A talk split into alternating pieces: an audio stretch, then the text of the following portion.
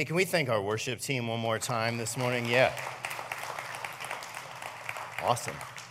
10:30 service, you had an extra hour of sleep. I hope you're awake. I am so glad to be here with you this morning. If you haven't met me before, my name is Joe, and I get to serve as one of the pastors at the church. And uh, we are finishing up the book of Acts, 28 weeks. And uh, man, I hope you have grown through it. I hope you've been challenged. I hope you've been encouraged as well too. And we're going to jump into that in just a minute. Before we do, I, I, two things I want to let you know about. One is Night to Shine. And uh, we're asking for your help for this. And if you don't know what Night to Shine is, it's a prom night specifically geared towards people with, with special needs. It's an amazing night. We need a ton of people. I just checked right before we came up here that we've already had 136 people sign up to serve, which, yeah, that's incredible. Um, I think we can easily double that for sure. We need 200 people. And what we need are people to come along and be buddies, to be there with someone with special needs. We're going to provide you training, but there's also going to be support staff on hand, so you're not going to be asked to deal with the situation you're not prepared for. Uh, we also need people to work with setup, with teardown, with food. But yeah, being a buddy, man, you just get to come along and show God's love to that person, just have a good time and celebrate. All you got to do is text the word night to the number up on the screen, and we'll get you plugged in. That information is in your worship program as well. And then, uh, you know, I was in student ministry for 10 years, so stuff like this gets me pretty pumped up. Tonight, we're having a worship night at our Sandusky campus for all high school students from all three campuses. They're going to meet together in Sandusky at 6 o'clock. And this worship night is led by our chapel young adults. And um, no offense to anybody, but they are the coolest people in this church right now. They are amazing. They're young people between the ages of like 19 and 30 who are genuinely living out their faith, which is so important for high schoolers to see. For high schoolers, the reality is about 80% of high school students, when they graduate from high school, they will graduate from the church. They will stop going, they will stop having faith faith is an engaging part of their life. And to see people who are, who are a little bit older than them actively living out their faith can be so transformative. So if you are a high school student or you know a high school student, make sure they're at this tonight. It's going to be awesome, I promise. So, again, this morning, we are getting into the book of Acts, chapter 28. That's where we're going to be today. If you want to read along in your Bible or in the YouVersion app, we'll have the text on the screen for you. Uh, but before we start, I want to ask if you've ever been to a sporting event before and the team that you're watching, whether it's a group of guys or a group of girls, you are like, man, they are, they are unstoppable. And you, you might be out there and be like, well, no, because I am also a Browns fan, and they are very stoppable. yeah, they are the opposite of unstoppable. Somebody said, and I don't know if this is true, that it's statistically harder for the Browns to be as bad as they are than to just occasionally have some winning seasons, right? It's like they're in, they're in, they're manufacturing ways to lose. But this idea about being unstoppable is important because the idea of unstoppable appears in the book of Acts, chapter 28. Here's what it says in chapter 28, verses 30 through 31. For the next two years, Paul lived in Rome at his own expense. He welcomed all who visited him, boldly proclaiming the kingdom of God and teaching about the Lord Jesus Christ. And no one tried to stop him. I love that phrase, no one tried to stop him. It comes from this Greek word, which is akaluto. All right? I'm not a Greek scholar, but we're all going to say this together. Akaluto. Ready? Akaluto. Great. Now you all know a word in Greek and you can impress your friends with that. And this word means without hindrance. Without hindrance. That's why the New American Standard uh, Version says this. Uh, that word is translated as unhindered. All right, unhindered. And there's two things specifically in this passage that I that seem unhindered, and those two things are hospitality and hope. Let's look at the first one, which is unhindered hospitality. So, he stayed two full years in his own rented quarters and was welcoming all who came to him. Now, when we think of hospitality, we might think of putting out a plate of cookies when we're having some friends over, maybe lighting a candle if our neighbors are stopping by, things like that. Or let's be honest, hospitality might mean for you if you have toddlers, just cleaning up all the toys off the floor so nobody like slips on a Hot Wheels and then sues you or something, uh, right? That's what you're thinking. And um, if you're, or you might be a perfectionist like me, if my wife's like, hey, we're gonna have some people over, and I'm like, okay, cool, I gotta clean the baseboards, I gotta wash the trash cans, I gotta dust the rafters in the attic, or, you know, wipe down the furnace. You know, hospitality, though, during this time period meant so much more. This actually meant welcoming people who were complete strangers into your home and providing a meal for them. People you didn't even know their names yet, asking them to come and be a part of your household or your life. This happened to me, and it radically changed my life. 2009, uh, I moved to Norwalk. I rented an apartment from a family at the chapel. They knew that I went to the church, but they didn't know me. I just showed up. I had a mohawk back then. I don't know if you remember that phase of Joe Binkley. It was cool. And I had a mohawk. I just showed up and I, they had this apartment and they were going to rent it to me because I had moved to Norwalk so that I could be closer to my older two kids. A lot of you know that I had a previous marriage. So they rent me this apartment, and during that time, I was a bartender. I was a bartender for eight years. Even after, you know, God freed me from drinking, I still bartended for like another year and a half. And I felt like God calling me to get out of that profession, but I was afraid to because I knew that if I did, you know, I was probably going to take a pay cut because we were making decent money. Well, I decide, you know, that I needed to get out of that lifestyle. And that was just for me. And so I felt God doing that. Well, I took a massive cut in pay. And it came to the point where I couldn't afford the apartment anymore. So I called the owner of the apartment, and uh, his name was Joe, and their family goes to the chapel. Um, Joe Hensey has passed away since then, but they're, they're, they're a great family. And I said, Hey, Joe, you know, I'm not going to be able to afford to live in the apartment anymore. I'm so sorry I'm going to have to move back to Fremont, you know, with my parents. And uh, he was like, okay, he understood. So he calls me back like 10 minutes later and he's like, Joe, I have an idea. I was like, oh, sweet, he's gonna cut the rent in half. Well, he didn't. And uh, he was like, you know, we have this big house. All of our kids are moved out. We got this full basement. How about you just come and live with us? I was like, are you serious? And he's like, yeah, just come and live with us. And so I did for eight months before my wife and I got married. And it was a transformative time in my life. Like, they didn't just say, hey, you know, stay in the basement, keep to yourself, use the sign. No, we lived together. We ate meals together. We talked about Jesus together. We watched TV together. We watched Gunsmoke, which I still think that show's boring. But like, we just did, we did life together and it changed who I was as a person. And I'll be honest, I wouldn't be who, I am today without the Hintzes opening their home to me. And I hope that inspires you to do the same. And you might say, oh, I don't know, that's, that's kind of scary. Just open your home up to anybody? Because they didn't know me. They didn't even really think about it. He called me 10 minutes later. They weren't asking people, getting advice. They're just like, hey, God, you know, we got to do this, right? Maybe God is calling you to do the same thing, but that might just scare you.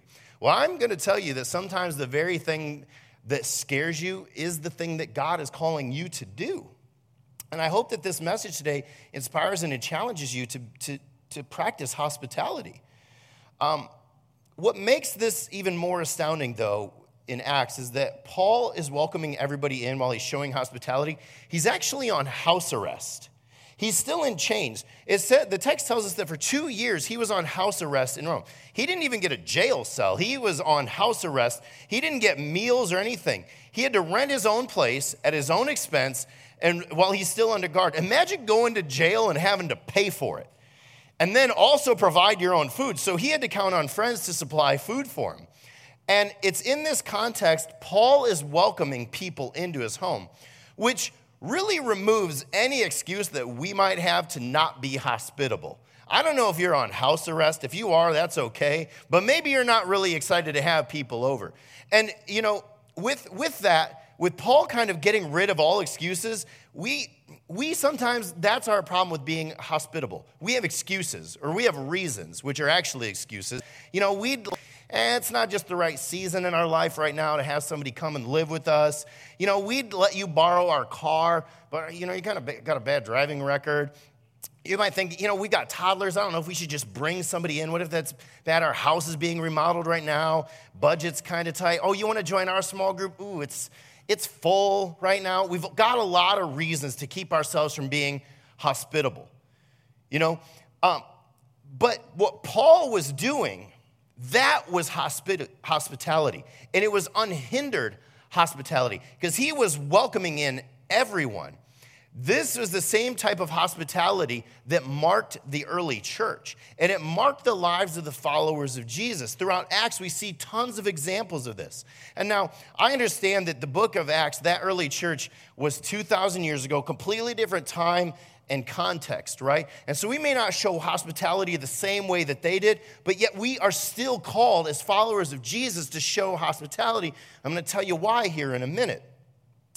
Throughout the book of Acts, we see examples of this. You know, Acts 2 says that they worshiped together at the temple each day, met in home for the Lord's Supper, and shared their meals with great joy and generosity. Acts chapter 9 and 10, it says that Peter accepts the hospitality of Simon the tanner in Joppa. Now, this is important because Peter was a Jew, and according to Jewish custom, he would not go to the home of somebody who was a tanner who worked with animal skins because that would have made him ceremonially unclean according to Jewish law. But Peter knew that there was something greater at stake than his religious obligations.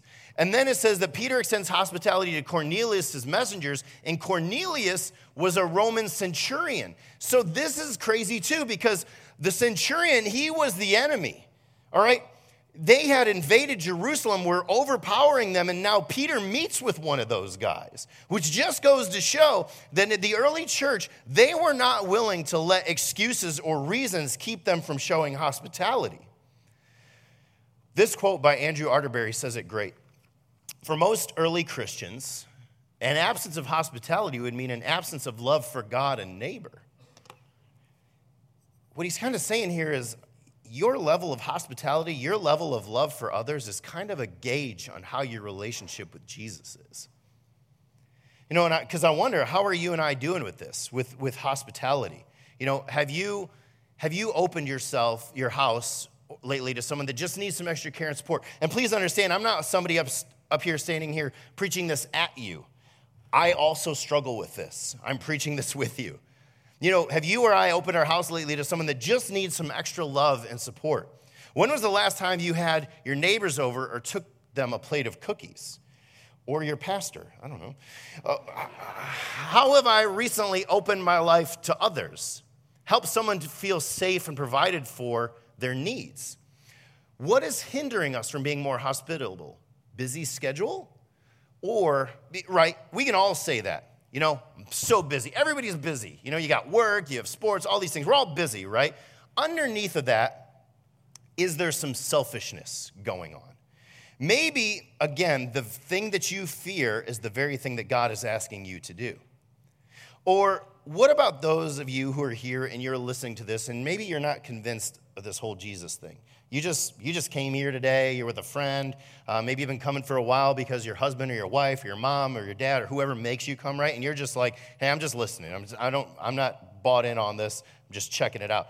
I hope that you've had some followers of Jesus open their homes to you or open their lives to you to look out for you, to show you care. And if not, that's on us as followers of Jesus. Please don't let that be a reflection of Jesus himself we can do better. And we want you to know that you are valuable to God and to us.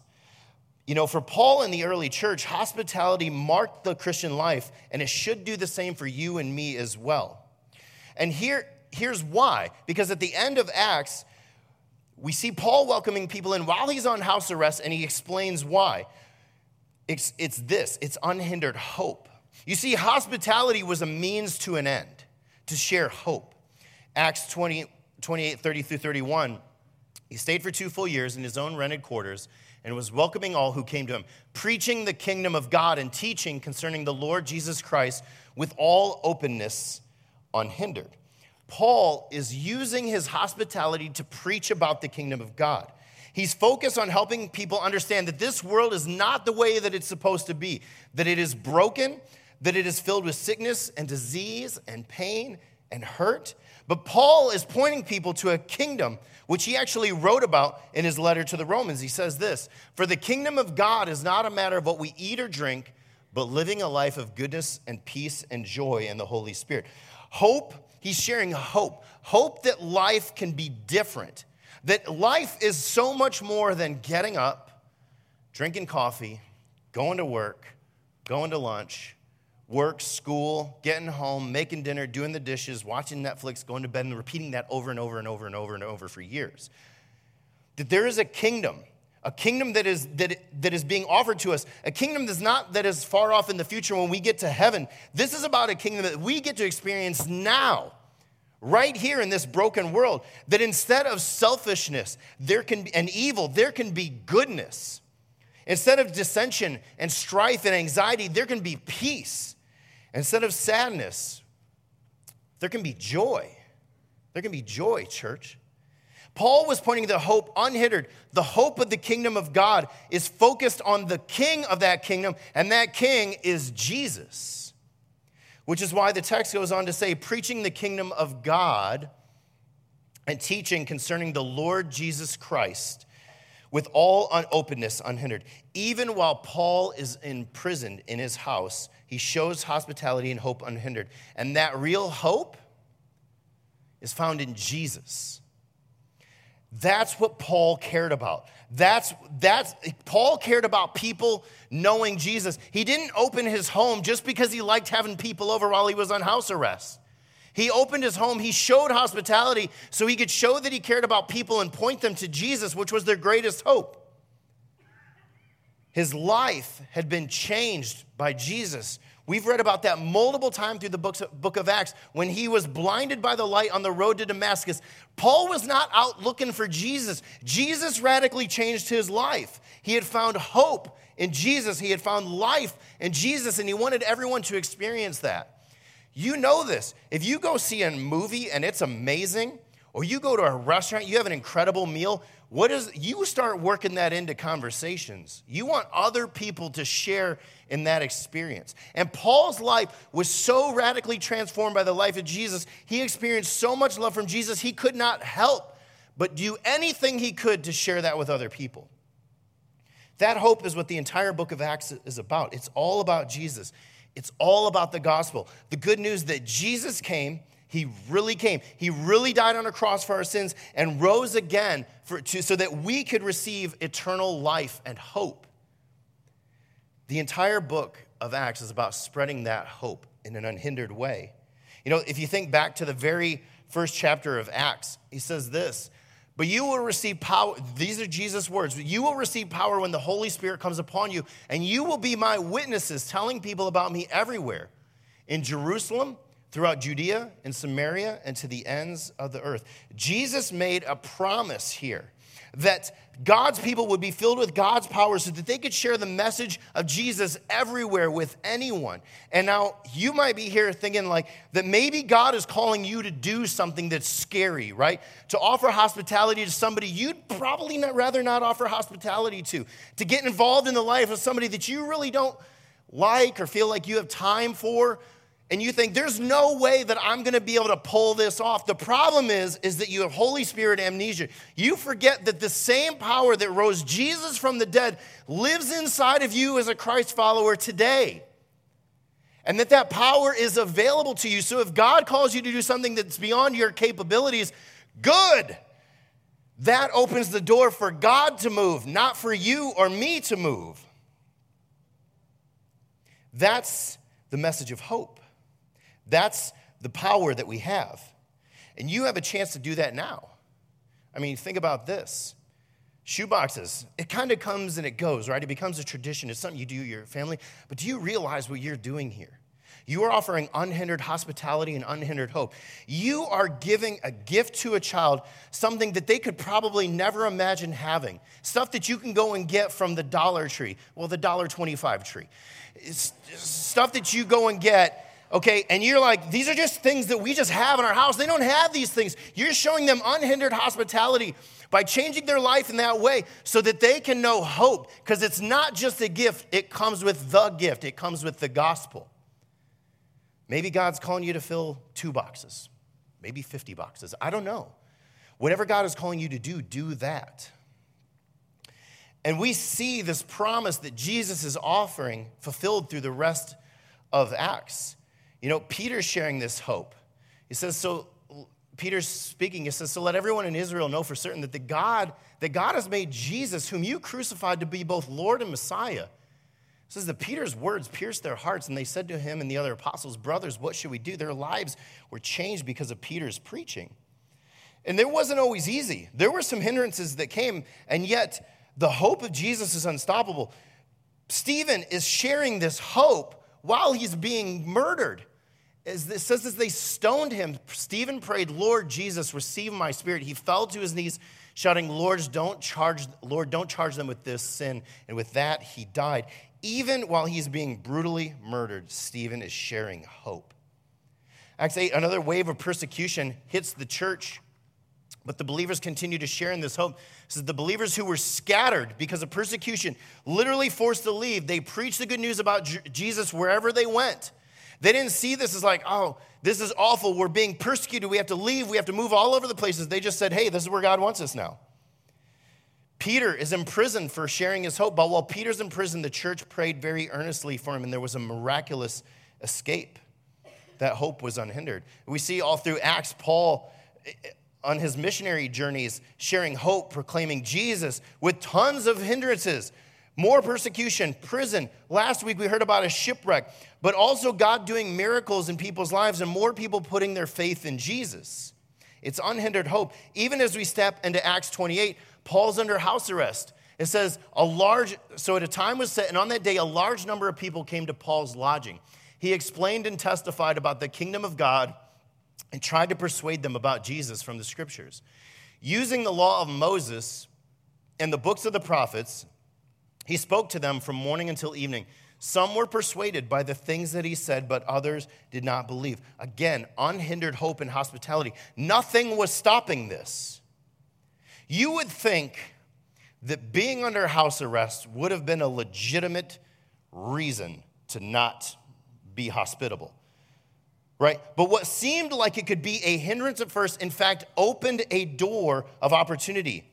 Paul mentions this while he writes to the Philippian church. He says, And I want you to know, my dear brothers and sisters, everything that has happened to me here has helped to spread the good news. And because, because of my imprisonment, most of the believers here have gained confidence and boldly speak God's message without fear. That's unhindered hospitality and hope.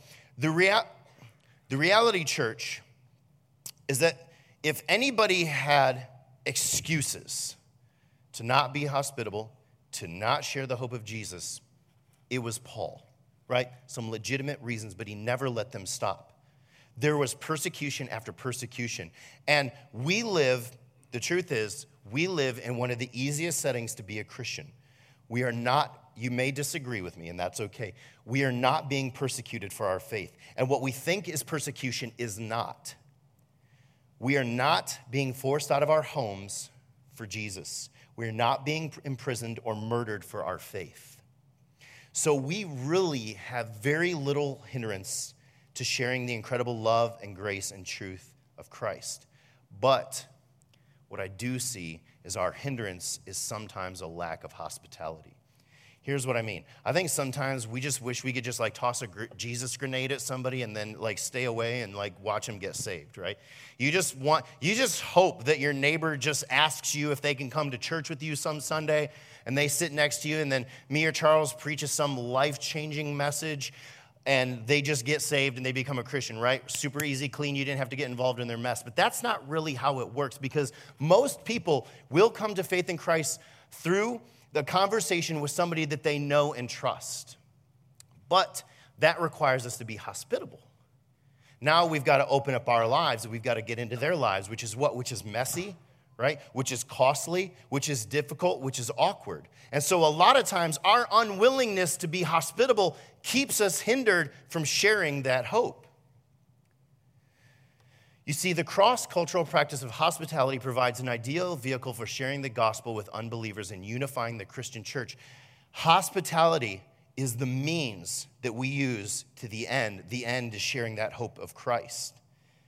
The book of Acts is a record of the spread of the gospel, the good news about Jesus. And that commission that Jesus gave to his first disciples in Acts 1 8 is the same commission that he gives to you and I. And because those first disciples told other people who believed, and then those disciples told other people who believed, and they told other people who believed, and they told other people who believed, and they told other people who believed. Eventually, the good news about Jesus was told to someone who told you and told me. And because of that, because of that, we have been given life with God. Or perhaps you're, you're here for the first weekend, or this weekend for the first time, and I just want you to know that's still our mission to be witnesses telling people everywhere about Jesus and to live with unhindered hospitality and hope and to share that with others. And that's, if that's not what you've experienced through Christians in your life, then that's on us, not on you. And we are sorry. You know, we are truly blessed to live in a place where there is still great freedom to show this hospitality and love of Christ and to share the hope of Jesus, but that's not the case in many parts of the world. You know, today, November 6th, is international, the International Day of Prayer for the Persecuted Church. Because as we sit here this morning, it might be difficult to grasp that there are persecuted churches, but there are churches meeting right now in countries, and they're literally meeting behind locked doors. They don't have lights, they don't have microphones, they don't have music like we do because they can't, because they're afraid that if people find out, they could get arrested or they could lose their lives. There are people who are meeting in churches in basements today because they can't let anybody know. It's very real. OpenDoors.org reports this that 360 million Christians around the world suffer high levels of persecution. Last year, 5,110 Christian churches and buildings were destroyed.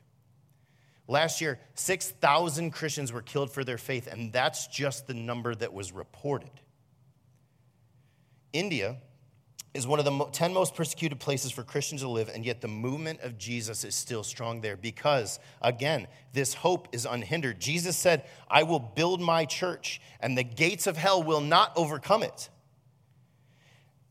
Thankfully, God has given us the opportunity to have two footprints in India.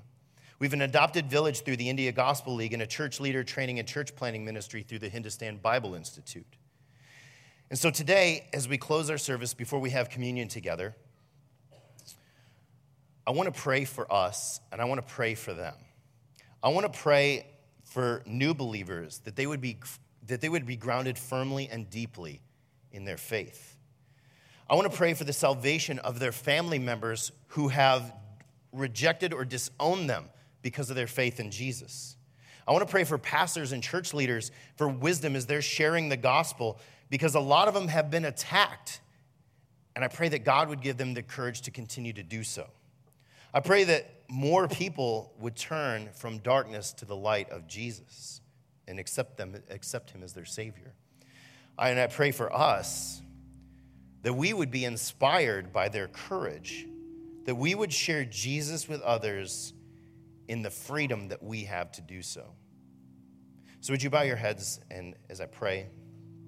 Father,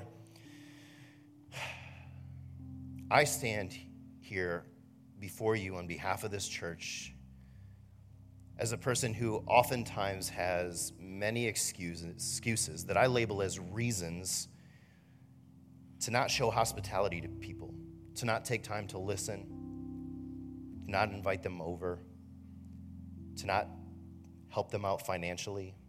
And God, I've got a lot of good reasons, but they're all excuses just to cover up my own selfishness.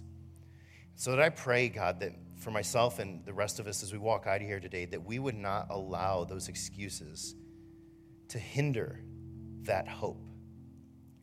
God, I, I lift up churches around the world this morning who have met today or are meeting today or will meet today quietly in houses, in basements, behind locked doors. I pray for the new believers that they would be grounded and deeply rooted in their faith, in their relationship with you. I pray that their family members would see the light of Jesus and not reject them because of you.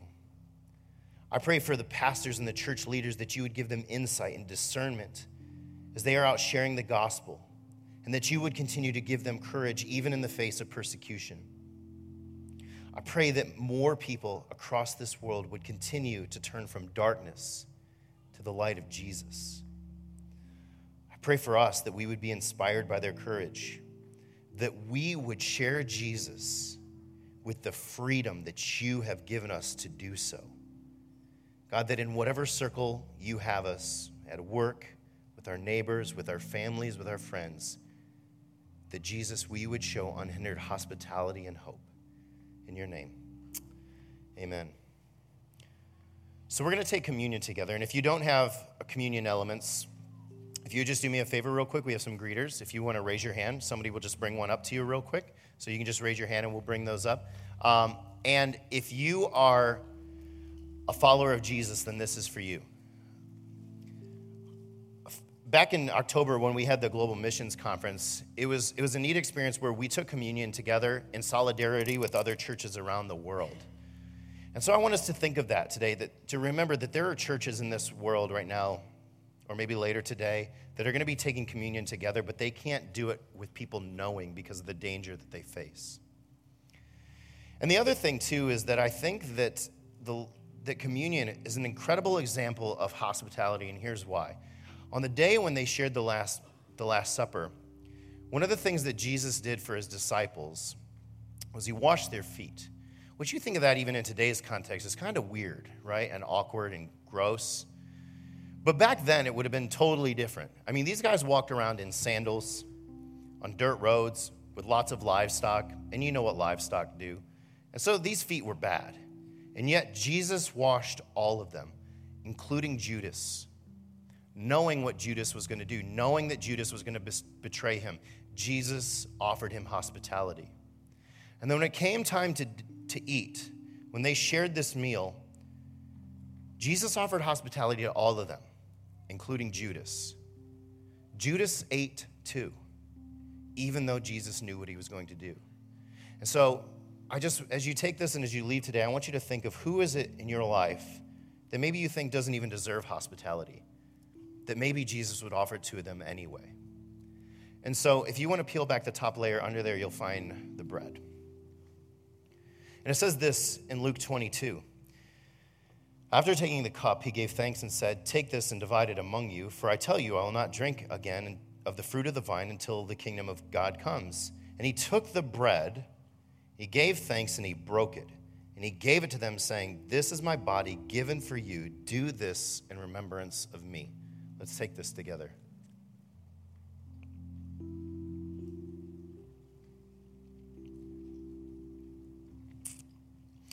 And If you just want to peel back the, the next layer,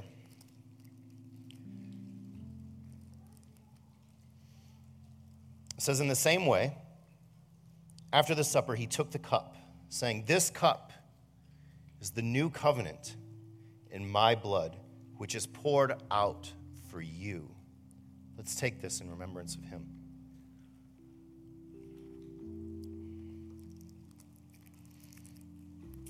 Thank you, Jesus, for this. Would you all stand as we close in singing together? Are you hurting and broken within? Oh,